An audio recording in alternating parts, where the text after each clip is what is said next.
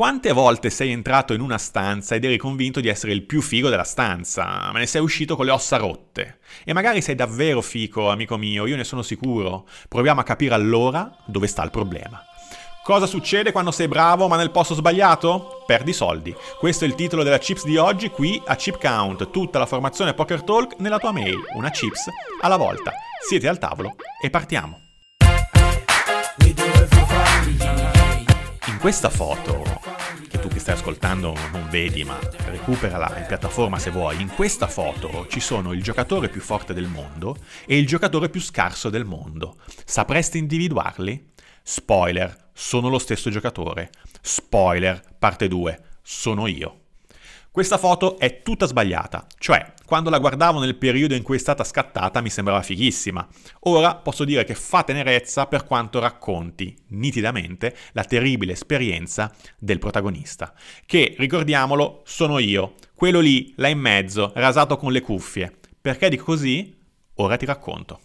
Prima però ti do l'insegnamento che questa chips ti vuole lasciare. C'è un detto nel mondo del poker che recita se sei il decimo giocatore più forte al mondo, ma ti siedi al tavolo con i primi nove, eh, puntini puntini, ecco, se ci pensi vale in qualunque campo professionale. Rimanendo sempre su di me, per semplificare, io ho un dottorato in statistica e sicuramente quando sono a cena con i miei amici e c'è da dividere il conto in proporzione, sono campione indiscusso. Ma se vado al CERN di Ginevra, sto zitto e ascolto.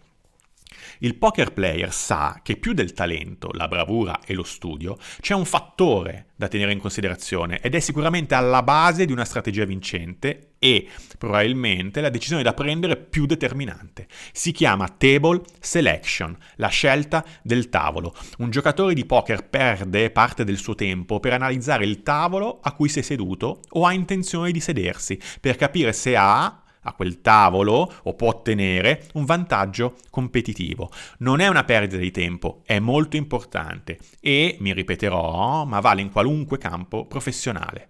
Lo sport semplicemente lo descrive più facilmente. Puoi essere anche Rafa Nadal, ma se ti iscrivi a un torneo con Federer e Djokovic, la tua possibilità di avere vantaggio diminuisce rispetto a quando ti trovi contro Berrettini o Zizipas. Scegliersi il tavolo, scegliersi il contesto, scegliersi le battaglie è alla base di un processo decisionale efficace e una strategia vincente. Ok Matteo, questo è il poker model, ormai lo sappiamo, ma torniamo alla tua foto sopra. Az, speravo ti fossi dimenticato. Ok, facciamola fuori. Come si vede dalla didascalia, la foto è del 2010. Nel 2010 io ero al top della mia forma e carriera pokeristica. Nel 2010 sono stato per lunghi tratti numero 5 al mondo della mia specialità. Giocavo tanto, vincevo tanto, guadagnavo tanto. Ero fortissimo.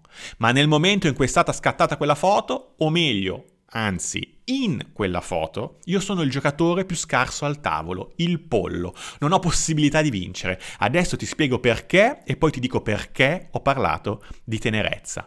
Sopra ho scritto, tra virgolette, numero 5 al mondo della mia specialità. Ecco, sta tutto lì, la mia specialità. La mia specialità erano i sit and go online. Ora, senza entrare nel tecnico, giocavo un tavolo solo con 9 giocatori online, mentre nella foto sono seduto a un torneo MTT live, sempre semplificando, più tavoli, centinaia di giocatori dal vivo. Ok, ma il gioco è sempre lo stesso, no? Mi dirai? Ecco, no. Sempre senza entrare nel tecnico, sia le due specialità sit and go contro MTT che le due modalità online contro live sono così diverse tra loro che, benché il gioco del poker sia lo stesso, le dinamiche cambiano a tal punto che si può essere fortissimi in una specialità e scarsissimi in un'altra. Ecco, io avevo completamente sbagliato la scelta del tavolo, il contesto. Non potevo essere profittevole lì, potevo solo perdere e perdere soldi. E la tenerezza a guardare la foto ora è perché tutto, ora lo posso notare, è così evidente dal mio linguaggio del corpo e le mie decisioni. Punto numero uno, ho la felpa. Perché i giocatori di poker hanno la felpa, ma non la uso. Il cappuccio è giù. Parentesi, motivo per cui i giocatori di poker usano la felpa, per nascondere più parti del corpo possibili e non dare informazioni. Chiusa parentesi.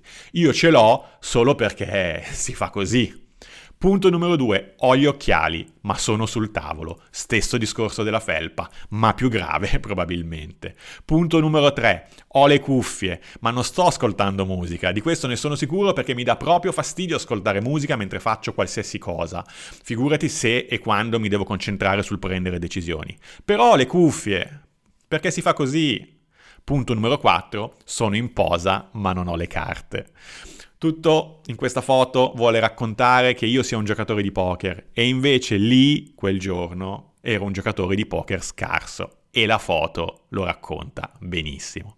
Ricordati, quando parliamo di prendere decisioni o fare soldi, la scelta della battaglia che vuoi combattere è fondamentale. Anche per oggi è tutto, amico mio, grazie per l'ascolto. Io sono Matteo e questo è Poker Talk Chip Count. Chip Count perché nello studio, formazione personale e professionale, every chip counts. Bye.